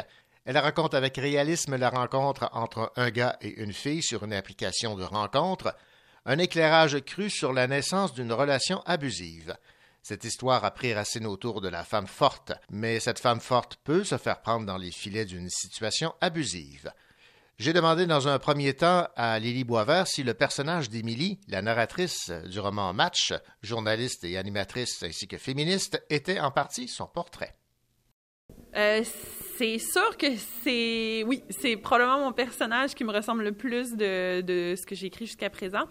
Euh, je suis partie euh, d'éléments qui étaient dans ma tête, de choses que des expériences de vie, c'est sûr, euh, les miennes ou celles d'autres personnes aussi. Euh, mais c'est un roman, c'est pas. euh, c'est- pas une biographie. Non, non, non, c'est ça, c'est ça. C'est sûr que par contre, le personnage d'Emily, euh, comme moi, a une formation en journalisme. C'est une féministe, c'est quelqu'un qui s'affiche publiquement euh, comme ça. Euh, donc, oui, il y a des parallèles assez évidents. C'est une femme forte, qui ouvertement féministe, qui est, une vedette, mais qui est victime également de bon, beaucoup de trolls, de commentaires né- négatifs. Et ça finit à, la longue là, par, l'user. Oui, c'est exactement le bon terme usé. Euh, il y a comme Il y a comme aussi cette idée du personnage et de sa collaboratrice dans le livre Audrey euh, qu'il faut quand même s'exposer à ça, aux trolls puis aux messages euh, cruels ou toxiques ou un peu y a- parce qu'il y a toute une gamme, là. Faut, faut quand même être conscient. Souvent, on a comme une image très, très précise d'un troll, euh, de ce que c'est, mais des fois, c'est... Il y a des gens qui se voient pas du tout comme des trolls. Je pense que la majorité des gens se voient pas du tout comme des trolls. Du monde, c'est juste comme Ah, ben, j'aime pas ce que tu fais, puis je veux te le dire. Euh, donc, ça, ça peut aller quand même d'assez soft, mais c'est juste que euh, ça joue dans la tête beaucoup. Puis il y a des raisons euh, psychologiques à ça, là, tout simplement euh, parce que les, les humains, on, on veut être acceptés du groupe, là, on est grégaire, donc on a besoin des autres. Fait que c'est ça qu'un message pas fin, ça nous, ça nous marque beaucoup plus qu'un message fin. Puis c'est bête que ce soit comme ça, mais c'est ça la réalité. Euh, puis moi-même, je l'ai je l'ai vécu souvent, ça, ce phénomène-là. Mais en même temps, ce qui garde souvent les gens dans cette dynamique-là, euh, c'est aussi parce qu'il y a aussi beaucoup d'amour sur les réseaux sociaux. Il y a aussi comme les likes que tu peux recevoir. Il y, a, il y a plein de messages de solidarité, de soutien. Donc, il y a comme un parallèle aussi, je trouvais, à faire entre ça, les espèces de montagnes russes, comme euh, le personnage le dit, les, les montagnes russes entre l'amour des fans, les gens qui aiment ce que tu fais, puis la haine des trolls, parce que ça devient presque addictif parce que là, quand tu fais une publication sur les réseaux sociaux, tu as comme beaucoup de soutien, beaucoup d'amour, mais après ça, tu as les trolls qui arrivent, puis que là, tu reçois comme beaucoup de haine dans la face. Et là, c'est comme si tu avais besoin de ravoir l'amour encore. Fait que tu fais une autre publication. Là, tu as encore cet amour et encore les trolls qui se pointent. Donc, c'est comme un, un cercle vicieux qui arrête jamais. Et je trouvais que la violence conjugale, la violence psychologique, ça ressemble beaucoup à ça aussi. Je me suis informée sur le sujet, puis, c'est vrai que c'est comme un des mécanismes pervers qui fait qu'une personne va rester dans une relation toxique. C'est que ton partenaire t'aime, et après ça, euh, il t'haït, il, te traite mal, mais là, tu veux qu'il t'aime à nouveau. Donc, t'attends la prochaine fois qu'il t'aime, et ça revient tout le temps. C'est ce qu'on appelle les fameuses lunes de miel. La personne te donne l'amour, te donne la haine, te donne l'amour, te donne la haine. Donc, t'es pris dans ce cycle infernal où tu tu sais pas comment t'en aller. C'est ça que je voulais montrer aussi dans le match, c'est le, le fait que ça... Je voulais montrer vraiment à l'intérieur du cerveau d'une personne qui se ramasse dans ce, ce genre de dynamique sans s'en rendre compte, même si d'une certaine manière, elle voit qu'il y a des signaux d'alarme dès dès le départ, mais elle décide d'outrepasser ça parce que quand tu veux faire des rencontres, quand tu veux être en couple, quand tu veux tomber amoureux, faut que tu prennes des risques. T'as pas le choix parce que tu connais pas la personne. À moins que tu tombes amoureux de quelqu'un qui est déjà dans ton cercle, un ami, une amie, t'as pas le choix d'aller à la rencontre d'inconnus. Donc, il y a tout le temps cette prise de risque-là. Puis, je pense pas que... hum, Souvent, les gens vont me dire « Ah, mais il faut comme... Il faut que les, les femmes, parce que c'est surtout les femmes, il y a aussi des hommes qui se ramassent dans ces dynamiques-là, mais il faut que les gens soient euh, plus sur leur garde. Mais en même temps, moi, ce que j'ai surtout le goût de dire, c'est que faut, aussi que les personnes qui ont des comportements toxiques et des comportements abusifs comprennent que c'est pas correct, que ça a des conséquences réelles sur la vie de, de leurs victimes, puis que, que c'est à eux à arrêter à faire ça, parce que c'est... Moi, je trouve ça très pessimiste de se dire que tout simplement, il faut que les gens soient tout le temps sur leur garde, puis soient pas ouverts aux inconnus, soient pas ouverts à faire des rencontres. Ça, je trouve que ça, c'est beau, là, de, de se donner cette, cette chance-là dans la vie? Bon, dans le cas euh, euh, de votre personnage, bon, il y a trois matchs possibles. Elle en choisit un, mm, un qui est retard dans le sens où c'est de façon pernicieuse que cette euh, violence s'installe, des commentaires négatifs sur, sur son physique qui fait en sorte que finalement, ça la détruit entièrement. Oui, c'est ça. Puis c'est sûr que c'est pas quelque chose qui commence brutalement. C'est sûr que si tu arrives sur une première date puis tu, fais, tu te fais dire que t'es laide, ben tu vas faire OK, ben bye, je m'en vais. Euh, mais Mais ça commence quand même d'une manière euh, ben, graduelle, c'est ça. Puis, puis comme c'est tout le temps intercalé avec, euh, avec de des compliments ou avec de l'amour et tout, c'est comme si à un moment donné, t'en viens à tout relativiser. Puis à un moment où même le personnage d'Émilie le dit, c'est que c'est comme si chaque nouvelle insulte vient nuancer la prochaine qui s'en vient parce que tu te dis, bon, si il m'a traité de conne le lundi, puis que je, suis restée, j'ai rien fait, ben pourquoi est-ce que j'accepterais pas aussi le mardi qui me traite de, de salope? Pourquoi j'accepterais pas le, le jeudi qui me traite de... Qui me, fasse une autre affaire? Fait que c'est ça aussi, c'est que chaque fois que tu te fais insulter, puis que tu t'en vas pas, ben c'est... D'un côté, ça donne la licence à l'autre personne de continuer, puis toi, ça, te... Ça donne aussi la licence de rester là-dedans, en quelque part. Bon, et, ce qui ressort aussi, c'est que on pense que les, femmes fortes, féministes, euh, sont à l'abri de ce, type d'individus, de, de comportement. Vous, ce que vous voulez qu'on comprenne, c'est qu'il n'y a, pas une femme, finalement, là, qui, est- qui est à l'abri. Il, faut, il y a toujours un signal, là, quelque part, qu'il faut, qu'il faut voir. là.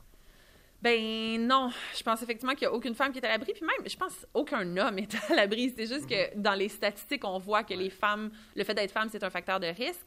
Euh, les femmes sont- se retrouvent beaucoup plus souvent là-dedans, mais je le sais qu'il y en a des hommes là-dedans, j'en ai déjà connu.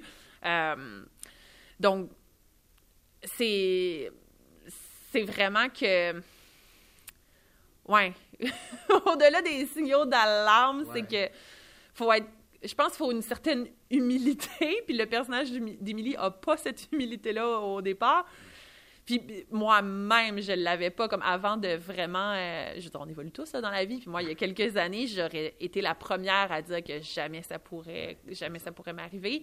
Euh, que en quelque part, je suis trop lucide pour euh, pour euh, que ça m'arrive. Mais je pense vraiment aujourd'hui, j'ai beaucoup évolué. Puis c'est ça, je je pense que je suis beaucoup plus humble par rapport à ça. Puis maintenant, quelqu'un qui me dit Ah, moi, ça pourrait jamais m'arriver, tu je ris, je ris dans ma barbe que je n'ai pas. Mais je, ouais, c'est comme, ouais, ouais, c'est, c'est juste que tu n'as pas rencontré la mauvaise personne au mauvais moment. Mais on a tous des moments dans la vie plus difficiles. On a tous des moments où on est plus fragile. Puis si tu as la malchance de rencontrer quelqu'un qui est abusif à ce moment-là, ben, c'est- ça peut t'arriver. euh, comme à n'importe qui. là. Peu importe que tu sois fort, peu importe que tu sois lucide, peu importe que tu sois, tu penses que tu es au-dessus de ça, personne n'est au-dessus de ça, je pense. Bon, dernière question, Lily Boisvert. Vous avez choisi d'en faire un, un roman. Vous auriez pu euh, euh, utiliser une autre forme euh, de littérature, comme un essai. Pourquoi le, le roman? C'était plus, plus agréable pour vous là, de- de- d'explorer cet univers? Euh, c'est une très bonne question que je m'étais pas posée. En fait, euh, ça l'a ça l'a vraiment apparu dans ma tête, cette histoire-là. Puis moi, je suis vraiment impulsive dans l'écriture. Je, je suis vraiment euh, euh, les impulsions qui, qui m'arrivent. Puis, euh, ouais, j'aurais peut-être pu en faire comme plus une recherche, plus un essai, mais on dirait que j'avais l'impression que c'est plus un roman qui pouvait aider. euh, qui pouvait aider les gens peut-être. Je pense, euh, comme je le dis, je le, je le verbalise là, mais j'y ai, j'y ai pas tant réfléchi là. C'est plus euh, d'instinct que je réponds. Mais ouais, je pense que ça, le fait de voir un un témoignage de quelqu'un, de rentrer dans la tête de quelqu'un qui vit ça, je pense que ça ça aide à, se déculpabiliser aussi du point de vue de quelqu'un qui est tombé là-dedans, qui est tombé dans une relation comme ça, euh, sans s'en rendre compte. Je pense que tu peux plus te projeter dans Émilie. Puis je pense de, du point de vue de quelqu'un qui l'a pas vécu non plus aussi, ça aide plus de pour comprendre puis pour avoir de l'empathie pour des gens qui, qui se ramassent là-dedans. Euh, je pense que c'est ça. Le roman, le fait d'avoir un personnage qu'on suit, euh, ça aide à se mettre à la place euh, des personnes qui vivent ça. Ben, merci beaucoup, Lily Boisvert. Ça fait plaisir.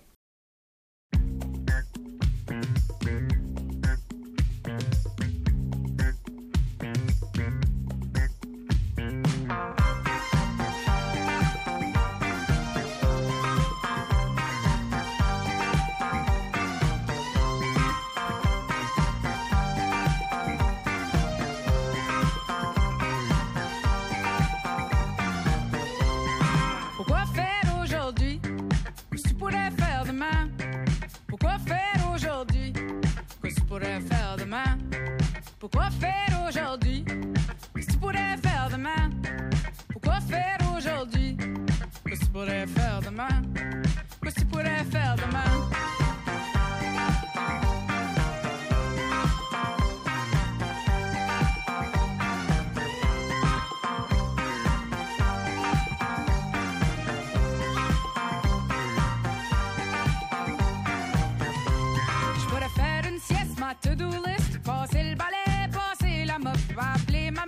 du bénévolat.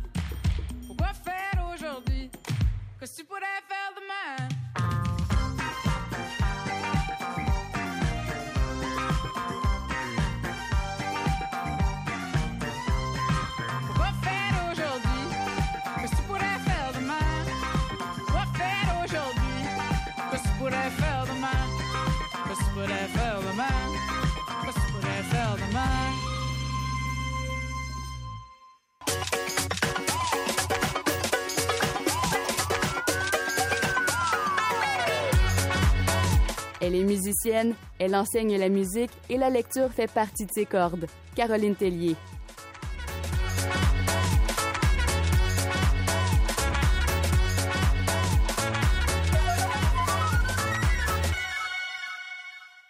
Bonjour Caroline.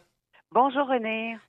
Caroline, cette semaine, une eulogie de Jean-Benoît Cloutier-Boucher qui a pour titre Boire la mer, les yeux ouverts. C'est aux éditions euh, Sémaphore. Et euh, en fait, ce que Jean-Benoît Cloutier-Boucher euh, euh, traite dans, dans cet ouvrage, dans ce livre, c'est sa, relation avec sa mère atteinte de sclérose en plaques et finalement la, disparition à petit feu de cette mère qu'il aime tant. Exactement, René. Donc, ce- cet ouvrage est un long hommage à sa mère, comme vous disiez, qui a été atteinte de la sclérose en plaques et qui en est décédée. Il relate plusieurs épisodes de leur vie. Chaque chapitre ou section est un moment significatif, parfois de bons moments, parfois de moins bons. Et après chaque chapitre, Jean-Benoît Cloutier-Boucher fait un lien, pose une question ou interpelle sa mère. Voici une conclusion d'un des chapitres. Je me suis parfois inventé d'autres plans pour m'éviter d'aller vous retrouver. Dégrace-moi de ma honte, maman. Donc, il y a plusieurs petites phrases comme ça, très touchantes et très personnelles. Il y a plusieurs textes poétiques aussi qui ponctuent cette lecture. Le titre vient d'ailleurs d'un de ces courts textes et j'en vous lis un à la page 22. Apprends-moi à traduire les paroles de ton absence, à soupeser ton corps poussière. Comment il faudra le retrouver sous les vagues sans pleurer. Donc, la maladie est arrivée lorsque l'auteur était à la fin de l'enfance. Et il raconte comment cette maladie est venue s'incruster dans leur vie, lui et sa mère, et changer le cours de leur histoire. Il illustre aussi les interactions avec sa sœur, ses, ses tantes et surtout sa grand-mère, la mère de sa mère, qui accourt en jaquette et lampe de poche pour les sauver des catastrophes. L'humour vient toujours à leur rescousse pour les empêcher de sombrer dans le désespoir. Je vous dirais que les beaux personnages sont des femmes dans cet ouvrage. Un personnage moins sympathique vit avec eux au début du récit. L'auteur l'appelle l'autre. Alors j'ai découvert seulement assez tard, presque à la fin du roman, quel était vraiment ce personnage? Bon, là, vous, vous me titillez un peu parce que vous me disiez qu'il avait organisé son, son œuvre d'une façon bien particulière. Oui, alors en fait, ce sont des épisodes qui font des allers-retours dans le temps. L'ensemble de l'œuvre est à la fois vraiment bien organisé, c'est intelligent. On ne va pas d'une façon unidirectionnelle vers la fin, la mort. On tangue de la tendresse à la tristesse et l'auteur décrit en détail la relation avec sa mère et ses sentiments. Il ne reste rien au hasard. Il la fait revivre et il la refait mourir. Je salue sa générosité, son effort d'introspection et de mémoire. C'est un livre, une couverture est une plume d'une grande beauté. Et l'éditeur a fait un beau travail. La mise en page est belle, aérée, et elle nous aide à digérer ce texte riche en émotions. La beauté des images, la poésie et l'amour qui transparaît dans ce récit en font une lecture émouvante, mais sans trop nous éprouver.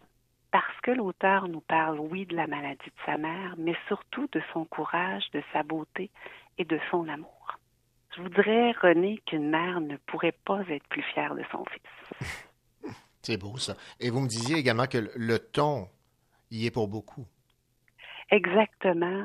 Il y a quelque chose de très poétique. Le fait qu'il y a des petites bribes de poésie dans tout ça, euh, on n'est pas toujours dans l'action, dans la maladie. Au contraire, on est dans quelque chose de beau, de gracieux. Tout en finesse. Oui. Et euh, question euh, de rester dans le ton, dans, dans la finesse. Ben, Pierre Lapointe est tout désigné. C'est une chanson de cet euh, auteur-compositeur-interprète que vous avez choisi. Oui, exactement. Alors, pour ce, cet ouvrage, j'ai choisi Maman de Pierre Lapointe. Merci, Caroline. Merci, René.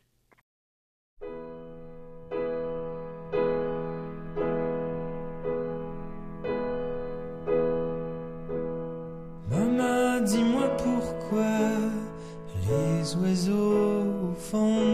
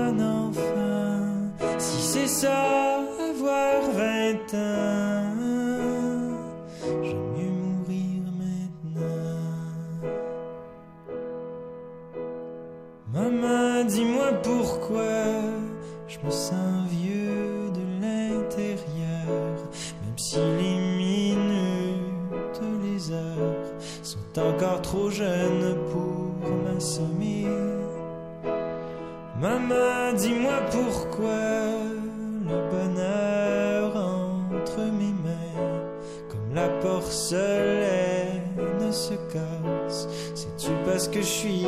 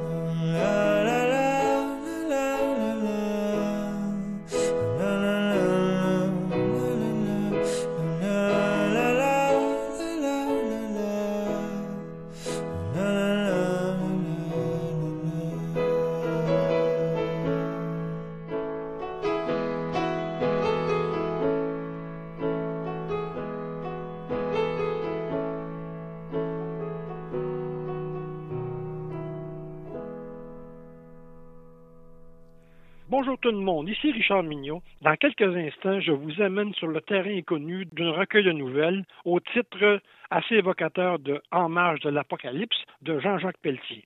À tantôt.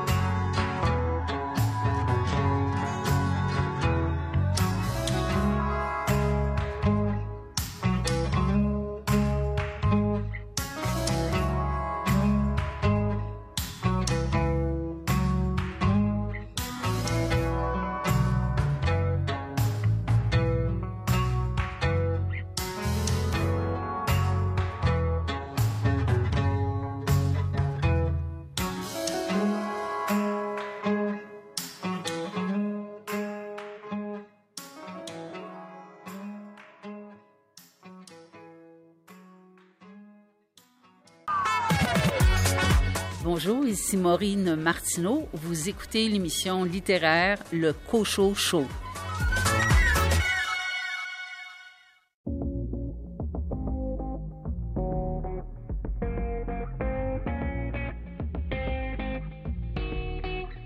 On laisse les selles dans le véhicule. On prend une marche pour parler. Pour parler. On jette la nuit d'un cubicule. On se branle sur Pablo, on se au salon de massage. On, se remplit de rhum, on est des hommes selon la tâche. Mon réaliste dans toute sa splendeur. Un cœur sur deux laisse l'autre en pleurs. Les jeunes y croient encore, les vieux croient tout savoir. Moi je sais que je rien, ce sera pratique au parloir. Je me le fais au club, mentalité de biker. Signe de peace à la môme sur les photos dans deux. Ligne bleue, nouvelle 135K. Le rap, je les viole et je t'apprends si tu te renseignes pas. MIU, gros, personne me remplace. Braque-moi si tu veux ma place. Il faudra me tuer, tuer, tuer.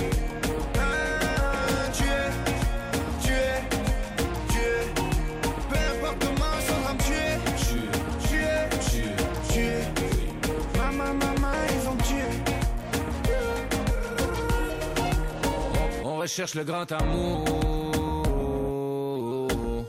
Mais au lieu de le trouver, la nuit les chats se bourrent d'enfants de capote troués. Moi j'ai jamais demandé l'aide de personne, même pas une claque, j'ai jamais reçu qu'un père donne.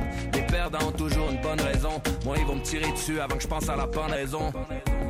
J'suis dans l'enclave, are you ready? J'ai le c'est la Guy Lafleur, t'as le c'est la Paturity. Y'a zéro blanchissage, demande à Iceland. Mentalité de sauvage, chez nous c'est pas le Myland, on va y tuer. Tuer, tuer.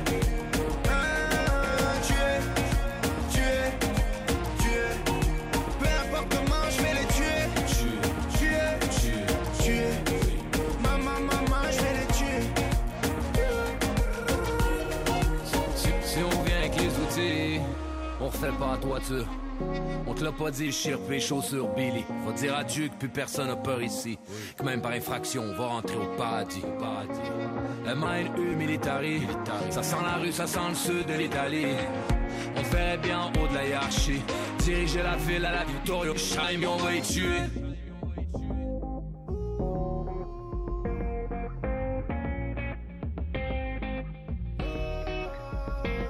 On va les tuer. Parce que les grosses nourrissent les plus petits. On va y tuer vu qu'on a rien qu'une vie. C'est naturel, même en haut le soleil plombe. Surpopulation, génocide, flore et faune, on va se tuer. Amateurs de nouvelles, sachez que le numéro 149 euh, de la revue XYZ de la nouvelle est maintenant disponible. Et euh, je pense que là, ça va vous faire plaisir parce qu'on va s'évader. Le thème choisi pour ce numéro 149, c'est Île, l'archipel des solitudes. On peut penser euh, aux îles euh, et euh, lorsqu'on y pense, bien évidemment, on a en tête peut-être les palmiers, la plage, mais ça peut être tout autre chose et c'est ce qu'on exploite dans ce recueil de, nouvelles avec, pour explication et pour détail, David Bélanger qui est le directeur de la rédaction. Bonjour David. Bonjour. David, j'imagine que vous n'avez pas eu trop de difficultés lorsque le, le thème des îles a été soumis. Non, ben en fait, c'est euh, déjà euh, toutes les invitations qu'on a envoyées ont quasiment été acceptées avec euh, enthousiasme. Puis, surtout, on a reçu donc beaucoup de textes de la part des, des lecteurs. Hein. Chaque numéro reçoit son lot de, de soumissions par par les, des- les les auteurs qui nous lisent. Et c'est toujours donc très très agréable de découvrir ces textes-là. On ne peut pas résumer l'ensemble des nouvelles qui ont été écrites, les- lesquelles vous ont peut-être le plus marqué ou qu'est-ce qui ressort principalement? Ben, c'est un, un numéro, disons, qui est, euh, qui est très bien construit. hein. C'est notre équipe de Rimouski euh, qui, qui, qui s'est penchée donc sur ce thème, donc avec Claude Lacharité, euh, Camille Deslauriers, euh, Joanie euh, Lemieux. Euh, et, et donc, dans sa construction, j'aimerais en fait insister sur le, le premier texte ou les premiers textes qui donnent vraiment le ton hein, au numéro. Comme je pense euh, évidemment au premier texte, donc celui de Louise Dupré, qui s'intitule euh, Le labyrinthe. Euh, bon, un titre qui évoque la mythologie grecque, qui évoque le, Minotaure, euh, euh, et, et de fait, hein, la, narratrice dans cette nouvelle, elle arrive donc euh, euh, sur une île, l'île d'Héraclion, qu'elle euh, où elle a déjà résidé dans sa jeunesse. Et, et tout le texte euh, reprend quand même un peu une réflexion autour du labyrinthe, mais c'est un labyrinthe ici de souvenirs. Hein. Les, souvenirs du passé qui se mélangent au présent, euh, les références, euh, euh, les références de sa vie de jeunesse qui, qui rencontre sa, maturité actuelle. Donc c'est vraiment un texte très tendre, très très fin, très intelligent et très dramatique. Le drame chez Louise Dupré arrive toujours par petites touches pour, euh, par effet de- de- d'empilement, euh, finir par nous saisir. Donc c'est vraiment un texte, je trouve, qui est très représentatif du numéro. On est ici donc dans une île grecque. Euh, la narratrice nous parle de l'île de New York, euh, d'où où elle avait étudié. Elle nous parle de l'île de Montréal. Donc c'est vraiment une façon aussi de créer du lien entre différentes îles. Donc, pour moi, c'est un texte tout à fait représentatif. J'aimerais dire quelques mots également euh, de la nouvelle donc de Jean-Paul Baumier, euh, Excursion de rêve, parce que c'est, euh, vous avez parlé donc d'évasion, ben c'est vraiment un texte qui s'ancre dans cette idée de l'évasion, cette idée donc du tourisme sur des îles donc du sud.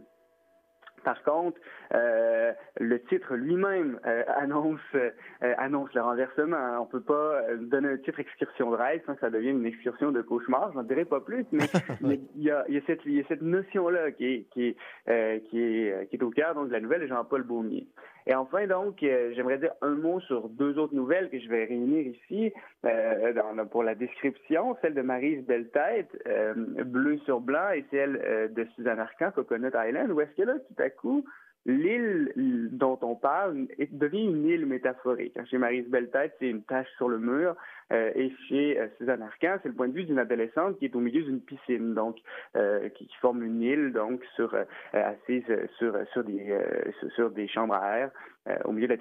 Donc il y a cette cette idée là tranquillement où est-ce que l'île devient un point de vue, devient une façon d'éprouver sa solitude aussi. D'où le, sous-titre, très beau sous-titre euh, qui, qui ont donné euh, les les, euh, les organisateurs de ce numéro, l'archipel des solitudes. Euh, et l'île donc devient euh, la possibilité de, voir justement le monde euh, depuis euh, depuis un, point de vue qui est, euh, j'allais dire assiégé, mais disons qui est qui est détaché euh, de, de- du groupe euh, du groupe humain d'une façon. Pour accompagner le numéro, on a une revenance qui est une rubrique que j'aime beaucoup. C'est la deuxième fois qu'on publie donc cette rubrique. La revenance, euh, c'est euh, quelque chose d'assez intéressant, c'est qu'on revisite un texte qui a déjà été publié par le passé euh, un texte classique. On l'avait fait avec Le Chat Noir d'Edgar Allan Poe qu'on avait retraduit pour le numéro Le Chat. Et là, ce que euh, Claude La Charité propose, de retraduire donc un extrait de The History of euh, Emily de Francis Brooke, qui est un, roman de 1769 qui, qui est souvent reconnu comme le premier roman euh, québécois, dont, dont le Québec est, est, la, terre d'accueil, la terre de, est la terre du récit, et le lieu du récit. Donc, euh, c'est un extrait, un extrait qui se tient vraiment comme une nouvelle, qui retraduit donc Claude La Charité, qui raconte euh, la vie d'un ermite sur une île, euh, l'île Saint-Barnabé, euh, donc au large de, Rimouski dans le fleuve Saint-Laurent. Et, donc, c'est un texte qui est très tendre et que, auquel donc Claude La Charité donne une deuxième vie. Et c'est vraiment un bel accompagnement pour le numéro, faisant résonner un discours sur l'île lointaine dans, le passé avec les, textes beaucoup plus contemporains. Euh, J'aimerais euh, en fait terminer pour, en présentant une nouvelle en thème libre, qui est une nouvelle euh, extrêmement saisissante, signée par Marie-Pierre Lafontaine. Les, les pompiers aussi allument des incendies. C'est un récit, bon, je sais que c'est un mot qui est galvaudé, mais c'est un récit qui est bouleversant à divers égards. Le point de vue, c'est celui donc d'une femme qui a été agressée sexuellement, euh, mais euh, la, scène, la, scène d'énonciation, euh, ce qu'on découvre, ou comment on le découvre, c'est depuis un cabinet de, de médecins, quand la femme donc doit demander des tests pour les, maladies infectieuses, etc., et, qu'elle ressent la honte en voyant la désapprobation dans le visage de la médecin, euh, et euh, la, personne agressée euh, est dans l'hésitation durant toute la nouvelle de lui dire qu'elle a été agressée sans oser le dire. Et donc, on, vit doublement l'agression. Hein. On vit l'agression comme un récit qui est en filigrane de la consultation et on vit l'agression psychologique de la narratrice qui, qui vit avec la honte, la honte qui l'empêche de communiquer vraiment sa détresse. David Bélanger, merci beaucoup pour ce résumé donc de ce numéro 149, printemps 2022, la revue XYZ de la Nouvelle, avec pour thème Île, l'archipel des solitudes. Merci beaucoup et on a déjà hâte au numéro 150. Le thème?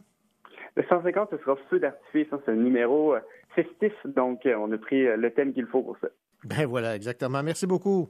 Merci. Au revoir.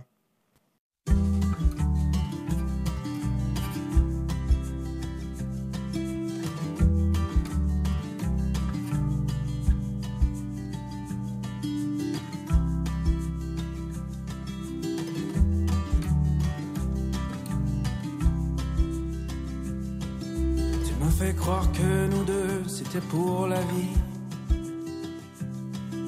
Tu avais bien tort, car c'est loin d'être réussi.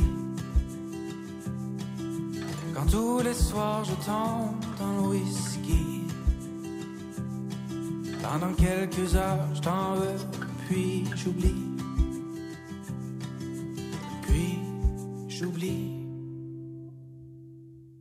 Gravir les échelons, passer du ciel au bout. Que la mission de ne jamais perdre la boule.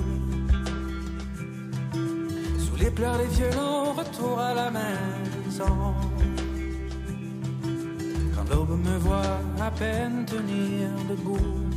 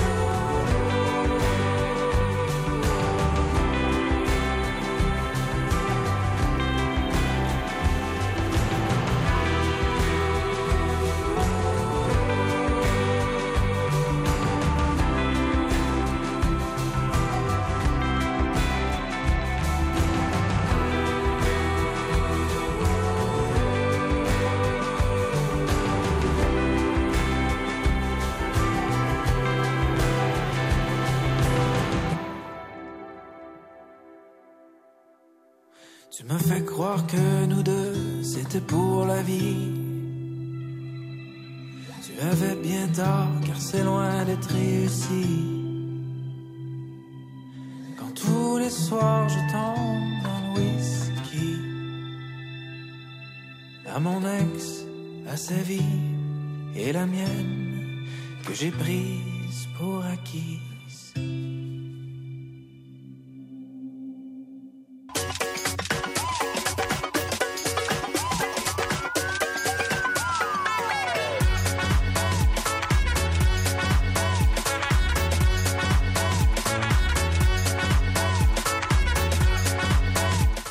Sur les nouveautés littéraires.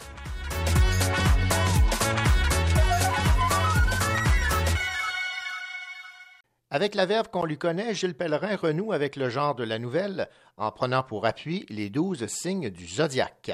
Son recueil a pour titre Horoscopique. On écoute Geneviève Pigeon des éditions L'Instant même nous en parler. Oui, donc Gilles Pellerin, qui a été euh, un des membres fondateurs et propriétaires des éditions de l'Instant même euh, pendant très longtemps, hein, de 1984-5 à 2017. Euh, et qui est connu, qui a fait sa carrière littéraire, parce qu'il a eu une carrière très, très riche, mais qui s'est consacré au genre de la nouvelle. Donc, un ardent défenseur de la nouvelle, quelqu'un qui a beaucoup, beaucoup travaillé pour la démocratiser, pour la faire connaître, pour la pour l'exporter, pour aller, euh, ben, je dirais, concurrencer dans une certaine mesure avec euh, avec tous les grands pays producteurs de, de nouvelles, euh, autant euh, l'Amérique du Sud que vers l'Europe. Et Gilles Pellerin, donc, avait depuis assez longtemps mis de côté, ou en tout cas laissé mijoter un recueil de nouvelles. On retrouve un recueil de nouvelles qui, qui, se- qui se construit finalement autour des signes du zodiaque. Donc, chaque signe du zodiaque donne donne lieu, donne naissance à une nouvelle. Euh, et je pense que ce qui est particulier ici, surtout, c'est la plume de Gilles Pellerin, c'est-à-dire que Gilles Pellerin a un sens de l'humour et un sens de l'observation incomparable. Euh, il y a toujours la petite remarque euh, avec la le petit sourire en coin, en fait, puis il y a le don de mettre le doigt sur l'absurde du quotidien. Donc, lui est un très, il aime assez, en fait, pratique assez bien, je dirais, l'espèce de, de, de réalisme magique de ce quotidien dans lequel euh, font irruption des petits moments qui n'ont aucun sens finalement, euh, et puis donne naissance aussi à des personnages qui sont eux-mêmes un peu toujours décalés. Donc, ça se passe dans le quotidien, évidemment. Ça fait référence toujours au signe du zodiaque. Donc, ce soit des personnages qui sont influencés par leur signe ou qui commettent des gestes absolument euh, euh, innommables ou qui commettent des gestes absurdes puis qui vont ensuite dire ah ben oui ben c'est évidemment parce qu'il il se passait telle affaire dans le ciel parce que mon signe est un tel et que le signe de l'autre c'est un autre. Euh, donc, il va jouer avec euh, les horoscopes, avec les signes du zodiaque, justement, pour aller développer des situations abracadabrantes avec toujours un rythme et un vocabulaire et une érudition. J'ai envie de dire étourdissant, mais au bon sens du terme, c'est-à-dire qu'on est comme entraîné dans ce flot de paroles-là, euh, puis on finit par euh, sourire toujours avec lui, puis euh, il nous mène, en il nous mène par la main, et puis on n'a pas le choix, on se laisse guider. Quand Gilles Pellerin écrit, on se laisse aller, on le suit. C'était Geneviève Pigeon des éditions L'Instant même qui nous parlait de ce recueil de nouvelles nouvellement arrivé en librairie de Gilles Pellerin intitulé Horoscopique.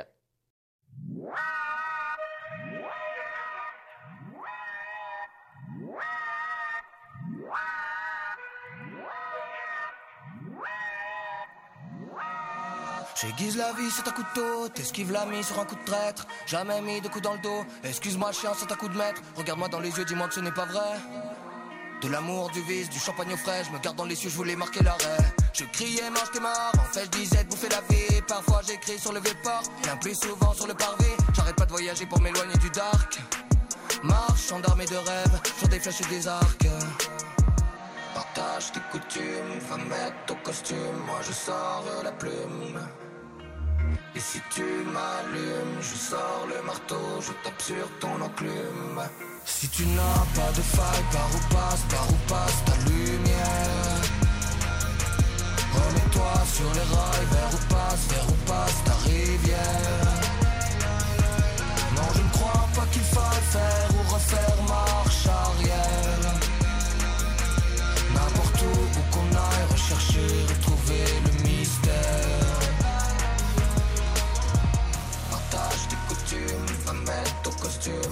sors la plume. Et si tu m'allumes, je sors le marteau, je tape sur ton enclume. J'bouffe sur l'oseille de la promo, je m'amuse de ça, oui j'ai que moi, ta vie je pourrais faire l'aumône. En fait je préfère faire le moine qui refuse d'être baisé et de philosopher Qui se retire de manger, de relativiser. Je pars en couille, arrête-toi vers me canaliser. Le chétan avec moi va tout diaboliser. J'ai la foi pour le feu et le feu pour les flammes. Je lève la voix et je veux que du mieux pour les femmes.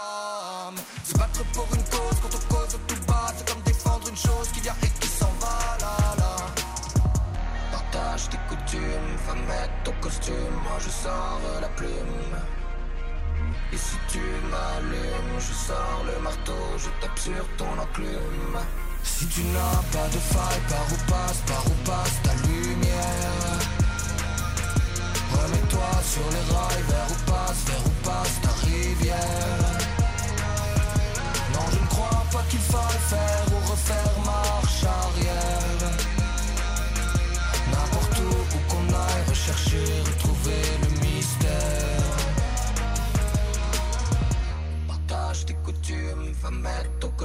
moi je sors la plume. Et si tu m'allumes, je sors le marteau, je tape sur ton enclume. Partage tes coutumes, va mettre ton costume, moi je sors la plume. Et si tu m'allumes, je sors le marteau, je tape sur ton enclume.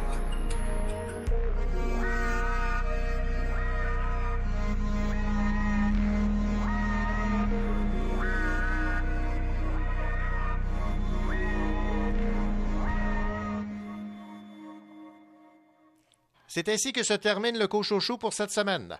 Au cours de la prochaine émission, vous aurez l'occasion d'entendre, entre autres, Sonia Sarfati nous parler du recueil de nouvelles face à face qu'elle a dirigé chez Druide, et Louis Gosselin commentera le livre 82 jours, l'affaire Charles Marion.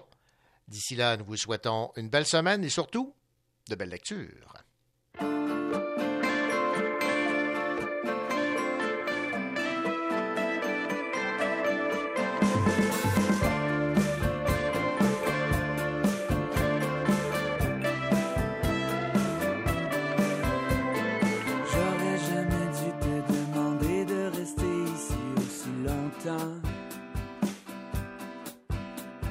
Changer mon appartement en prétexte d'en faire un peu de ménage.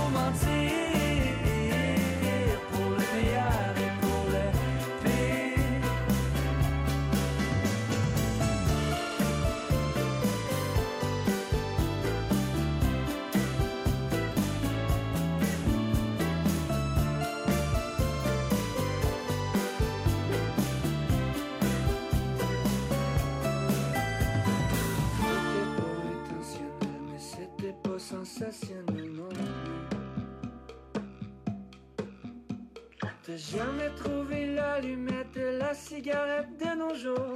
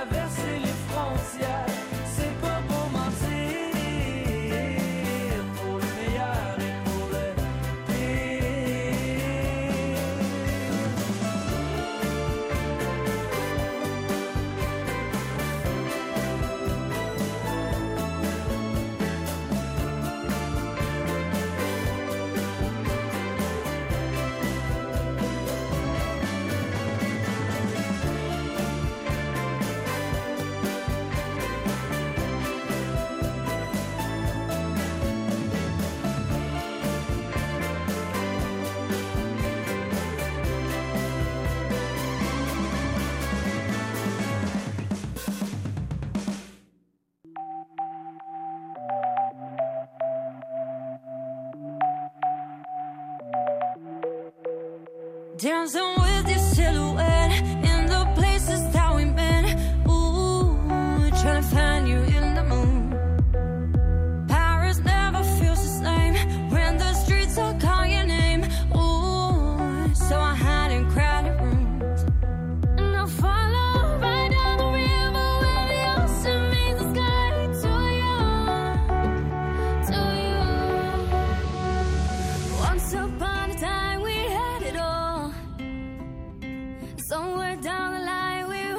lost it.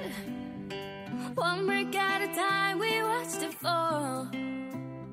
I'm broken here tonight, I'm dying No one else can fix me, only you. only